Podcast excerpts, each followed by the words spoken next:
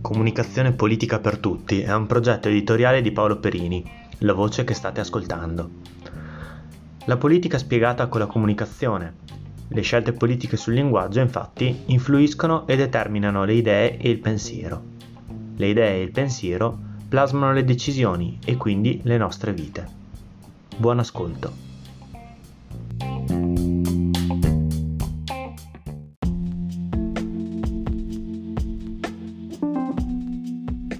Buongiorno a tutti e ben ritrovati al podcast mm, di Paolo Perini, che è la voce che state ascoltando. E di cosa parlare se non ovviamente della protesta Green Pass, che chiamarla protesta per il Green Pass è ovviamente fuorviante.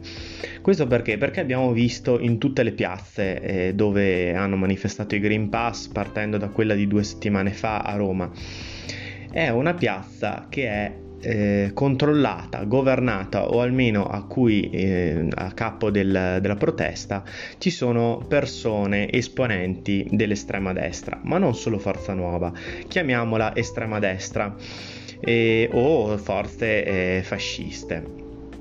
Questo perché? Eh, dal mio punto di vista è importante capirlo. Eh, cosa c'entra una eh, protesta eh, contro un, eh, un, sistema amministrativo per controllare gli accessi? Perché poi questo è il Green Pass, per controllare gli accessi e per eh, fare sì che non ci sia, non si ripiombi di nuovo nella pandemia, perché lo sappiamo tutti, quando ricomincia a fare freddo ci si chiude negli uffici, ci si chiude di più in casa, si condividono maggiormente degli spazi chiusi e ovviamente una malattia eh, respiratoria eh, a trasmissione respiratoria a grande capacità virulenta come il Covid eh, si diffonde facilmente negli ambienti chiusi e quindi contagia facilmente le persone, cosa che quest'anno eh, abbiamo visto molto meno e questa è anche eh, ovviamente l'efficienza del, eh, della vaccinazione che ha ehm, che è stata una eh, scelta fatta dall'oltre eh, 70% delle persone di questo paese e eh, da quasi eh, il 78% dei vaccinabili, che non è eh, una eh, grandezza identica alle persone, ai, ai residenti, no? Cioè, c'è la grandezza eh, dei residenti, circa 60 milioni di persone, poi ci sono i vaccinabili eh, che sono molti di me, sono di meno, insomma, sono, ho guardato i dati, sono 55 milioni di persone.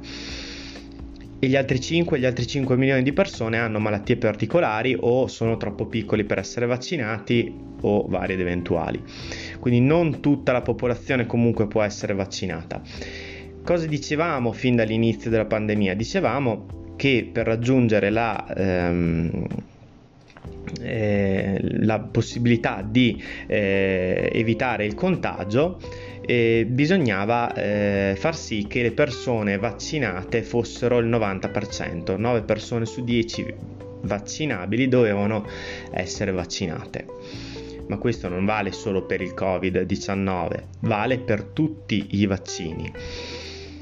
Bene, e ehm, su questo devo fare una parentesi. Quando nasciamo ci fanno la esavalente, che sono sei vaccini in uno nessuno si sognerebbe mai di eh, chiedere alle autorità sanitarie di non vaccinare eh, il proprio figlio o propria figlia appena nata, non lo so, per la difterite piuttosto che eh, per tutte le altre malattie, alcune anche molto invalidanti, di cui per fortuna eh, non esistono più e non le vediamo più perché siamo tutti vaccinati, cioè la vaccinazione è sopra il 90% perché te la fanno quando sei piccolo.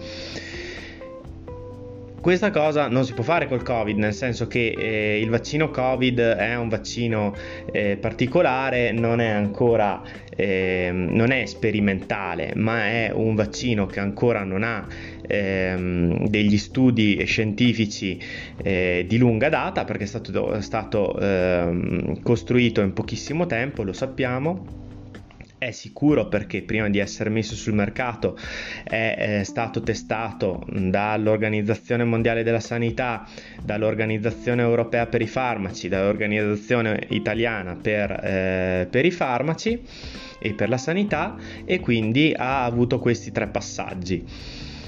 E, è sicuro, però non, non, è sicuro per i bambini, per i lattanti, ok? Quindi non, non, non si fa ai lattanti, si fa alle persone eh, sopra i 12 anni adesso, perché hanno abbassato ulteriormente l'età eh, della, della vaccinazione tutti gli altri sono vaccinabili, ok? Tranne quelli che hanno eh, delle malattie particolari. Bon.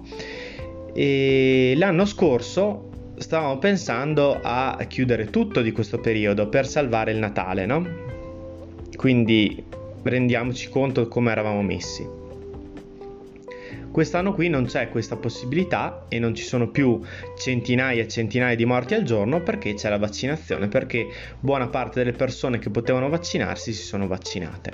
Chi manca? Manca questo gruppo piccolo, grande, comunque di qualche milione di persone che non vogliono vaccinarsi. Allora tanti dicono, e l'ho trattato anche nella puntata eh, di quelli che dicevano che non vogliono il Green Pass ma vogliono la vaccinazione eh, obbligatoria. Fare una vaccinazione obbligatoria significa fare milioni di TSO cioè trattamenti sanitari obbligatori, significa prendere le persone a casa loro, legarle con la forza o eh, iniettargli dei farmaci per farli stare fermi e poi iniettargli a forza il vaccino. Questa cosa non si può fare, non si può fare in una democrazia. Quindi l'obbligo eh, di vaccinazione e tutti quelli che sono contro il Green Pass stanno dicendo una stronzata sostanzialmente. Una cosa che non, primo di tutto non si può fare e secondo cosa era, dalle, dalle, istituzioni europee era già stata pensata, infatti il Green Pass nasce proprio per, tra virgolette, non obbligarti a vaccinarti, ma indurti a vaccinarti, ok? Indurre eh, la vaccinazione senza eh, che sia lo Stato a doverti prendere e eh, usarti violenza per eh, vaccinarti. E quindi questo serve il Green Pass, cioè inutile che ci giriamo attorno. Però c'è anche una, ehm, un collegamento, no? come avevo detto all'inizio, un collegamento politico tra l'estrema destra, tra il fascismo e... Eh, le proteste contro il Green Pass. Questo non significa che tutti i no Green Pass siano fascisti, però si osserva un certo, un, una certa, eh, come posso dire, una certa strana unione rosso-bruna la, ehm, la segretaria nazionale di eh, FIOM, eh, Re David, eh, quindi CGL, quindi dovrebbe essere sinistra, ha detto ma che strano che i no Green Pass abbiano attaccato la, la CGL, proprio noi che siamo contro il Green Pass e questa cosa per le persone come me non solo fa cadere le braccia, fa piangere, no? Fa piangere perché già la posizione del, di uno dei più grandi sindacati italiani contro il Green Pass era una posizione anti-scientifica e contro, e contro i lavoratori perché eh, i lavoratori li proteggi se proteggi la loro salute, la loro possibilità di non ammalarsi sul posto di lavoro. Allora io volevo leggervi, se me lo carica, questo eh, stralcio, ok? Che ho preso da un quotidiano. La prima e vera solidarietà tra lavoratori è in realtà la tutela della salute di tutti e di ciascuno. Imporre blocchi contro il Green Pass invece è come fare le barricate contro la sicurezza, come opporsi all'obbligo delle imbragature, del caschetto e delle cinture di sicurezza in auto. È vero, anche quest'ultime, le cinture di sicurezza, in casi assai limitati provocano danni, fratture e persino la morte quando non, non si riescono a sganciare per uscire da una vettura che precipita, ma quasi sempre ci salvano la vita. Così è per i vaccini, bastano tre cifre per comprenderlo, senza di essi ci sono state 27.000 morti ogni milione di abitanti, mentre adesso i decessi sono il 0,19 decessi per milione. Si salvano cioè 26.999 26 persone ogni milione di abitanti. Basterebbero questi dati per capire. Però le persone in realtà non è che eh, a me, io penso, io vi dico la mia in conclusione di, questo, eh, di questa puntata, vi dico la mia impressione personale. E una volta che adesso abbiamo capito anche il perché è stato introdotto il Green Pass, perché eh, non, non l'obbligo vaccinale. E, la mia impressione è che ci sia questo collegamento no? tra tutti quelli che so- si sentono e sono esclusi eh, dal, eh, dal, governo o comunque dalle forze che possono aspirare al governo, ok?